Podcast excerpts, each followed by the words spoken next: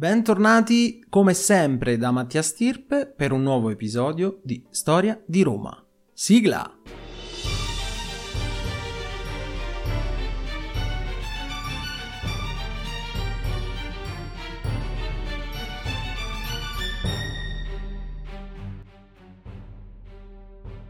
Lucio Cornelio Silla ha appena vinto a Cheronea e Mitridate aveva visto così perdere non solo Atene ed il suo porto, che era, come abbiamo detto, un punto più che strategico, ma anche parte della Grecia. I greci, lo ricordiamo, da Scipione l'Africano, era un popolo che era molto opportunista e andava verso chi deteneva il potere o che pensava che l'avesse ottenuto. Dopo le vittorie di Silla nel loro territorio e spaventati dalla superpotenza romana, parecchie città, infatti greche, passarono a loro volta dalla parte romana. E mentre Silla otteneva il titolo di imperator, cioè un titolo che veniva dato a quel generale che riusciva ad ottenere una brillante vittoria con pochissime perdite del suo esercito, quindi una grandissima onorificenza, Mitridate doveva leccarsi le ferite, ma soprattutto doveva cercare una vittoria al più presto per cercare di eh, rinvigorire gli animi dei suoi soldati e di far ricredere quelle città greche che in massa passarono dalla parte romana. Fortunatamente, detto tra parentesi, Mitridate disponeva ancora della superiorità via mare e questo era già un fatto non da poco conto. In più aveva ancora Archelao, che disponeva di un esercito di sopravvissuti all'assedio del Pireo, che riuscì ad unire a due eserciti provenienti dal nord. Uno comandato dal figlio di Mitridate, che abbiamo visto perire per una febbre, e l'altro dal valido Dorilao. L'esercito così spostato via mare era composto da in tutto 80.000 fanti e soprattutto con una superiorità rispetto ai romani per quanto riguarda la cavalleria. E infatti Archelao scelse di accamparsi nella vasta piana di Orcomenos.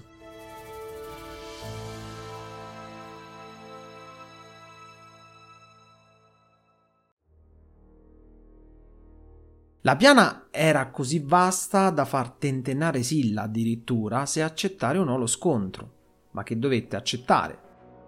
Per evitare di venire accerchiato ai lati, vista la superiorità della cavalleria pontica, fece costruire trincee e fossati dai suoi legionari in prossimità dell'accampamento pontico, più precisamente ai due lati opposti dell'accampamento, e fece installare dei pali appuntiti invisibili al nemico per evitare che i carri falcati potessero creare problemi alla sua fanteria. A scopo inoltre precauzionale ordina ad alcuni legionari di proteggere i compagni che erano impegnati nella costruzione dei fossati. Archelao, che aveva capito tutto, iniziò ad attaccare per primo i legionari proprio mentre erano intenti a scavare le trincee sui due lati. Quindi i romani vennero presi dal panico, visto il massiccio attacco a sorpresa, quindi parliamo di una sortita, è anche ben riuscita e che evitò molte perdite romane solo grazie all'intervento di Silla in persona nella prima linea che, dopo aver rincuorato gli animi dei suoi uomini, riuscì ad evitare il peggio. Secondo le parole di Plutarco, in quegli attimi di panico, mentre i soldati romani scappavano in direzione del proprio accampamento, Silla in persona prendendo un'insegna, si dirigeva invece nella direzione opposta, quindi verso il nemico, urlando: Possa avere io, o romani, una morte onorevole qui. Ma voi, a voi, quando vi chiederanno dove avete abbandonato il vostro comandante, ricordatevi di dire loro a Orcomeno questo gesto estremo fece sì che i romani ripresero vigore e che i fuggitivi tornassero sui loro passi.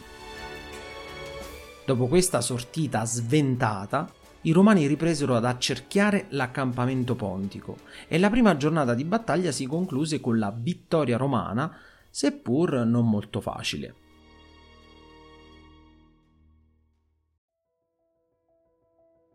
L'indomani Silla aveva completamente accerchiato Archelao e si dispose per l'attacco finale. Quindi i carri falcati pontici attaccarono per primi, ma furono messi in rotta dato che non avevano superato la linea dei pali appuntiti nascosti dai romani, di cui avevamo parlato, e successivamente presi e per la maggior parte uccisi dalla fanteria leggera. Questi tornarono indietro e non solo avevano perso l'attacco, ma come spesso accadeva in questi tipi di attacchi, cioè di carri falcati, spesso quando rientravano scompigliarono anche che cosa la falange amica, che nel frattempo invece avanzava contro i nemici. Archelao a questo punto richiamò i suoi cavalieri e Silla ne approfittò per attaccare visto il momento sfavorevole ai pontici vennero completamente e anche velocemente fatti scappare nei loro accampamenti e qui i romani entrarono e fecero una strage. Fu un disastro per i pontici, un vero massacro. Accampamento dato alle fiamme e in soli due giorni praticamente Mitridate aveva perso circa 30.000 uomini. La Grecia era persa per i pontici e Silla aveva ancora una volta vinto era uscito ancora una volta vittorioso e nei giorni successivi organizzò punizioni o premi a seconda di come si erano comportate le popolazioni greche. Più di tutti si accanì con la Tessaglia che fu sottoposta a tributo mentre ad Atene invece lasciò la libertà. Però ne cambiò in parte la Costituzione.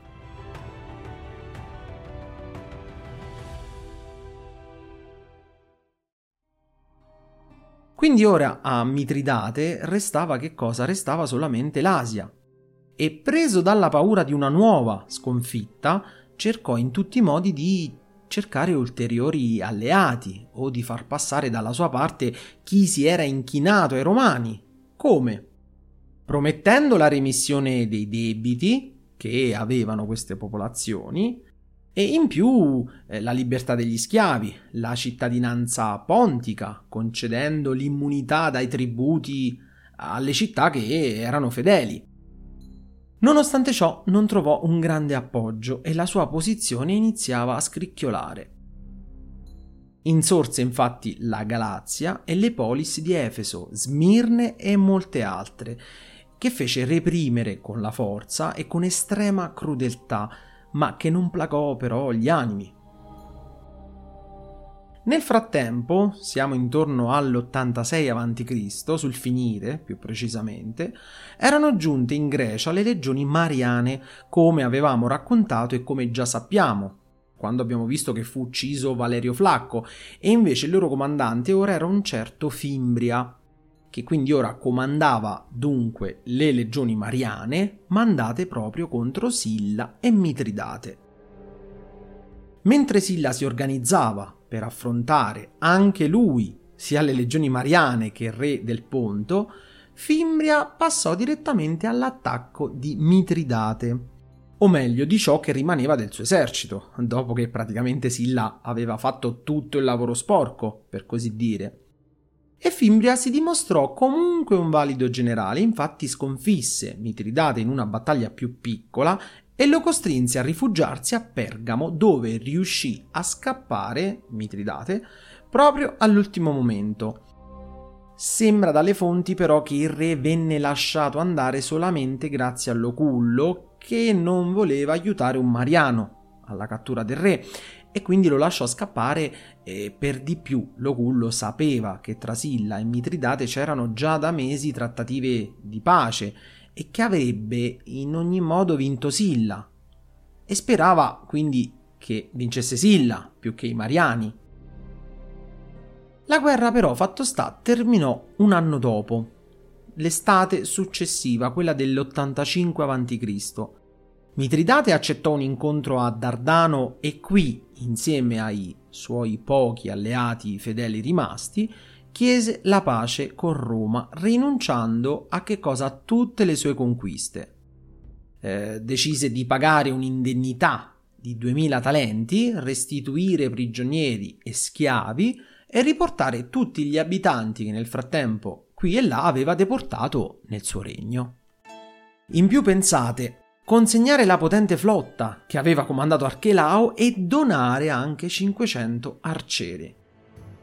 Qui apriamo una piccola parentesi. Pensate che Mitridate aveva commesso crimini assai più gravi rispetto a quelli commessi, ad esempio, da Giugurta, poiché solo gli italici uccisi nelle sue conquiste e nel suo regno furono ben 90.000 uomini. Eppure, pensate, nonostante ciò Roma gli concesse, dopo aver ottenuto solo vittorie, gli concesse di avere per sé almeno il suo regno. E nonostante Devo sottolineare questa cosa, nonostante aveva subito solamente sconfitte dai romani e neanche una vittoria.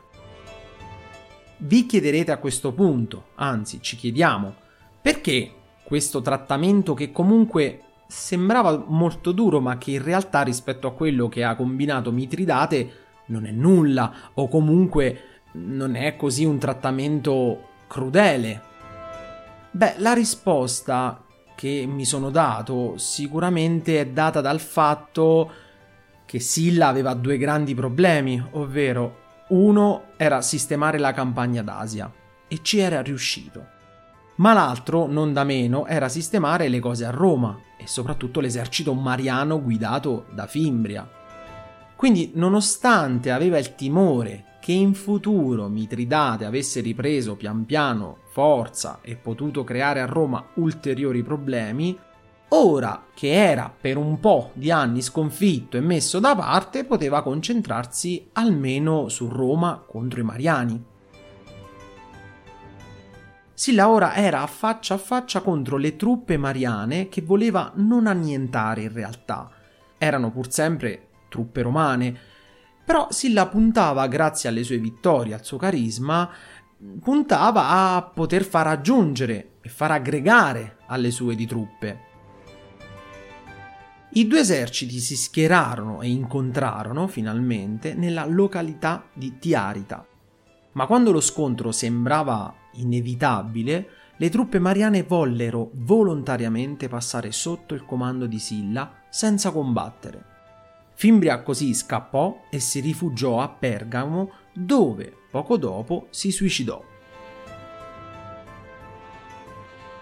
Silla così aveva ottenuto un grande risultato e battuto sia i pontici sia i mariani e si preparava ora per tornare a Roma. Da vincitore? Ancora no, attenzione perché a Roma il governo era comunque dei populares, erano mariani, quindi il generale mandò innanzitutto due rapporti da proconsole romano, quello che era, proprio diretto al Senato romano. Qui scriveva e descriveva tutti i torti che aveva subito quando era partito verso l'Oriente, da quando era partito verso l'Oriente raccontava delle sue battaglie, decisioni prese, insomma diciamo che fece un rapporto dettagliato del suo operato e chiedeva che cosa di poter tornare per prendere gli oneri che si meritava. Sick of being upsold at gyms?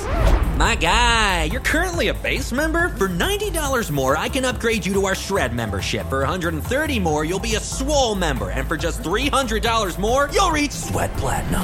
At Planet Fitness, you'll get energy without the upsell. Never pushy, always free fitness training and equipment for every workout. It's fitness that fits your budget. Join Planet Fitness for just $1 down and $10 a month. Cancel anytime. Deal ends Friday, May 10th. See Home Club for details. Mentre attendeva una risposta da Roma, Silla iniziò a sistemare la provincia d'Asia. Ricompensò gli alleati a Roma fedeli, mise a capo i realleati di Roma, appunto nelle loro regioni, e divise l'Asia per distretti. Inoltre volle in un'unica rata l'indennità addirittura di guerra di ben 5 anni arretrati, somma che prese per sostenere anche un'eventuale guerra civile futura in Italia. Contro chi? Contro i Mariani e quindi per pagare anche i legionari.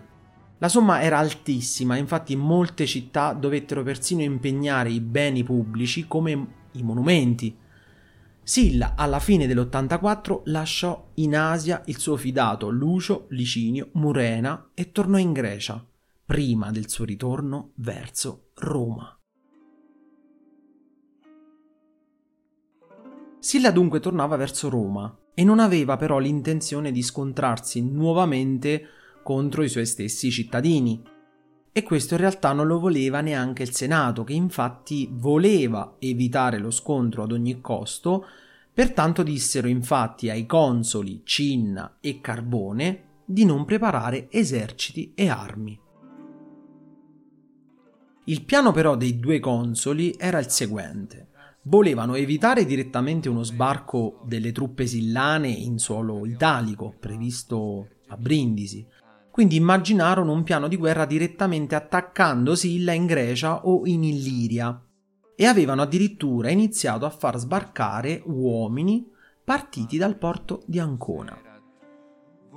Gli stessi legionari repubblicani, però, che erano già contrariati di doversi scontrare anche, anche loro con degli stessi concittadini, e per di più vedevano in Silla un comandante giusto e importante per Roma, valoroso, e quindi, dopo che vi furono dei morti per colpa di un temporale, durante uno degli attraversamenti appunto tra Ancona e Grecia, si ribellarono a Cinna, che venne ucciso dagli stessi suoi soldati.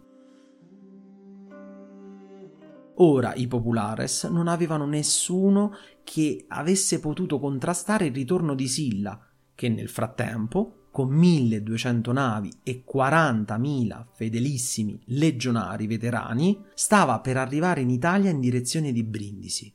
L'ennesimo scontro sociale stava per riesplodere. Appena arrivato in Italia, Silla ci tenne a precisare la sua posizione rispetto agli italici, voleva dare cittadinanza e diritto di voto a tutti i soci romani e questa posizione gli diede un grande appoggio da parte proprio di quest'ultimi. A Silla si unirono fin da subito Cecilio Metello Pio, figlio del Numidico, Marco Licinio Crasso, figlio di una vittima delle proscrizioni che abbiamo visto mariane, e Cneo Pompeo, Attenzione su questo personaggio perché è il figlio di Pompeo Strabone, che era, vi ricordate, a capo delle truppe nel Piceno e che precedentemente fece assassinare il suo rivale Rufo, proprio messo da Silla. Ve lo ricordate? Cneo Pompeo che in futuro avrà l'appellativo di Magno e che sarà un grande rivale di Giulio Cesare. Ma questa è un'altra storia che vedremo in seguito. Fatto sta che Strabone era morto nel frattempo e il figlio di quest'ultimo, ovvero Pompeo, chiamiamolo così direttamente, non appena aveva saputo dello sbarco in Italia di Silla, riuscì addirittura ad arruolare tre legioni sotto il suo comando e le portò direttamente a Silla come dono. A questo punto a contrastare il valido comandante romano vi erano solo i consoli dell'epoca, ovvero Caio Norbano, e Lucio Cornelio Scipione Asiatico. Però attenzione da non confondere con l'omonimo console del 193 a.C. e fratello di Scipione l'Africano. Però comunque erano parenti e dello stesso sangue. Tentarono inizialmente di intavolare delle trattative di pace, ma che furono vane i populares volevano ottenere il potere assoluto e soprattutto mantenerlo e non vollero scendere a patti con Silla. Il primo scontro tra loro si ebbe vicino Caserta e vide il console Norbano perdere la battaglia che subito dopo, appunto, dopo la sconfitta, si rifugiò presso Capua. Nello stesso tempo altri legionari si ribellarono invece all'altro console Scipione asiatico che venne letteralmente abbandonato dalle sue truppe e facilmente fu fatto prigioniero da Silla. Consoli dell'82 a.C. furono eletti Carbone per la terza volta e Caio Mario il giovane, figlio di Mario che aveva addirittura appena 26 anni. Norbano invece passò alla carica di proconsole e fu mandato a presidiare la Cisalpina. Gli eserciti sillani erano così divisi. Silla era nel Lazio, mentre Metello e Pompeo andarono nel versante adriatico per evitare un accerchiamento. Proprio Mario il Giovane andò contro Silla nel Lazio, mentre Carbone andò contro Metello e Pompeo. Lo scenario di guerra cambiò quando ai Mariani si unirono, malgrado tutti gli sforzi di Silla, i capi degli italici più irriducibili, in particolare un certo Ponzio Telesino con i suoi temibili Sanniti. Mentre altri italici invece passarono dalla parte di Silla, che promise loro, come abbiamo detto, eh, di garantire una volta al potere i loro diritti. L'82 fu un anno di guerra dura e cruenta, piena di tradimenti, piena di diserzioni e di omicidi politici. Sillani e Mariani si stavano letteralmente massacrando. Tra Mario il Giovane e Carbone, l'unico che era riuscito a far indietreggiare leggermente le truppe sillane era stato proprio Carbone, mentre Mario, insieme ai Sanniti, venne sconfitto a Sacriporto. Dopo la battaglia Silla procedette a spietate misure punitive con l'uccisione in massa dei capi e dei soldati dell'esercito sconfitto caduti prigionieri. Silla era un personaggio su questo punto di vista molto molto crudele. Questa vittoria spalancava di fatto la via verso Roma a Silla, che però arrivò tardi per evitare che cosa? Per evitare la vendetta mariana che infatti prima di evacuare la città avevano messo a morte molti uomini e personaggi politici della fazione sillana, proprio dentro le mura romane. Carbone così che cosa dovette fare? Dovette arretrare e anche velocemente per cercare di salvare Roma e si scontrò con Silla mentre era appunto vicino all'urbe. Lo scontro si limitò ad un pareggio dove nessuno dei due ebbe la meglio, però c'è da precisare che la battaglia venne interrotta proprio da Silla e non sappiamo ancora il perché, probabilmente perché aveva saputo che altri Sanniti stavano marciando contro di lui e questo lo esponeva ad un agguato o ad un accerchiamento, quindi volle interrompere lo scontro. La situazione però andò sempre peggio per i Mariani, Dopo alcuni scontri alla pari nella Cispadana, quindi siamo a nord presso Faenza, le truppe di Metello sconfissero quelle riunite sia di Norbano sia di Carbone che tentarono proprio di fare un agguato alle truppe sillane di Metello. Qui ci fu appunto una svolta di tutta la seconda guerra sociale, Norbano infatti aveva capito che non c'era più niente da fare e quindi decise di fuggire presso Rodi e lasciò la Padania, tutta la Padania in mano a Silla. Quindi, ricapitolando, ecco la situazione. Il proconsole Norbano fuggì, sconfitto, e lasciò a Silla la Padania. Metello riscendeva vittorioso dal settentrione il console Mario il Giovane era sotto assedio nel frattempo da Silla presso Preneste, vicinissimo a Roma, e l'altro console Carbone ora si trovava da solo al centro Italia, isolato da rifornimenti e contro Pompeo. L'esercito di Carbone in parte fuggì alla notizia che proprio il console stesso che li comandava voleva fuggire in Africa per cercare salvezza come aveva fatto Norbano e quindi alcuni si unirono a Silla, altri scapparono ed altri ancora decisero di unirsi alle forze sannitiche, che erano ancora vivi e gli unici veramente ora a combattere i sillani. Di quello che rimase dell'esercito, comunque un gran numero, Silla ci si scontrò presso la Porta Collina in una grande e durissima battaglia proprio alle porte di Roma. Proprio sull'ala destra sillana, Silla pose a comando il futuro triumviro Licinio Crasso. E questo già ci proietta su quello che sarà il futuro della storia romana, visto che abbiamo anche nominato Pompeo, il futuro Pompeo Magno. Nella battaglia morirono forse 40.000 mariani circa e altri 5.000 vennero fatti prigionieri. Le teste dei comandanti mariani, ma soprattutto quella sannita di Ponzio Telesino, vennero conficcate in una lancia e mandate subito a Preneste per essere mostrate all'ultimo rimasto assediato con il suo esercito, ovvero Mario il Giovane. A questo punto Mario capì che non aveva davvero più speranze. Carbone era fuggito, come lo stesso Norbano, Telesino ucciso e gli eserciti sconfitti. Pur però di non cadere nelle mani di Silla e dei Sillani, preferì uccidersi. E così la città cadde subito dopo e fu data alle fiamme.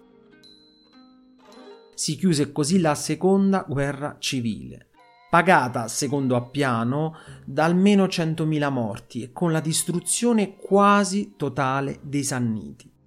Nei loro confronti Silla fu spietato. Non avevano voluto arrendersi e soprattutto erano rimasti uniti contro gli acerrimi rivali mariani e per questo motivo Silla uccise tutti e ogni prigioniero sannita che aveva fatto. Li sterminò.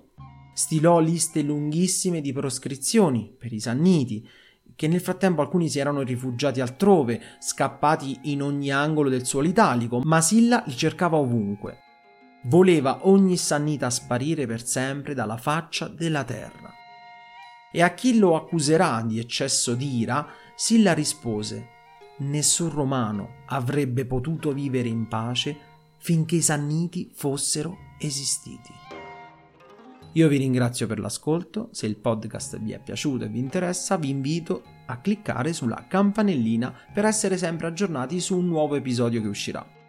Per domande, consigli, suggerimenti o altro potete scrivermi a storiadiroma.podcast.gmail.com Io vi ringrazio e al prossimo episodio.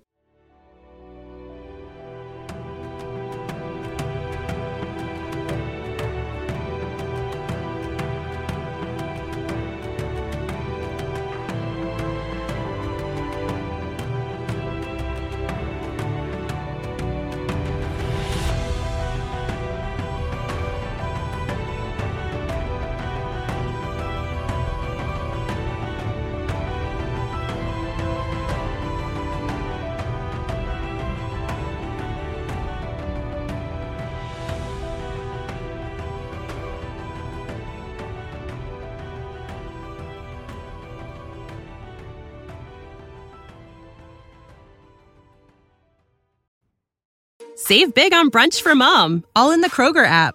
Get 16 ounce packs of flavorful Angus 90% lean ground sirloin for $4.99 each with a digital coupon. Then buy two get two free on 12 packs of delicious Coca Cola, Pepsi, or 7UP, all with your card. Shop these deals at your local Kroger today or tap the screen now to download the Kroger app to save big today. Kroger, fresh for everyone. Prices and product availability subject to change. Restrictions apply. See site for details.